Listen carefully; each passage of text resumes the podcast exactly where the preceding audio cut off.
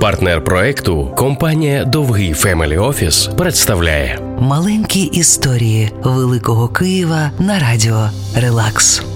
Будинок учителя на Володимирській 57. І це розповідь про те, як тут робила перші кроки наша незалежність. Сто років тому це був педагогічний музей, збудований на честь московського цесаревича. Для побудови запросили наймоднішого архітектора Альошина. Він коштував стільки, що можна було цілий рік оплачувати навчання близько 10 тисячам студентів. Але потім наступив 17-й рік. Дві маленькі кімнати музею зайняли Винниченко, Грушевський і перші депутати Центральної ради. Місця, хоч було і небагато.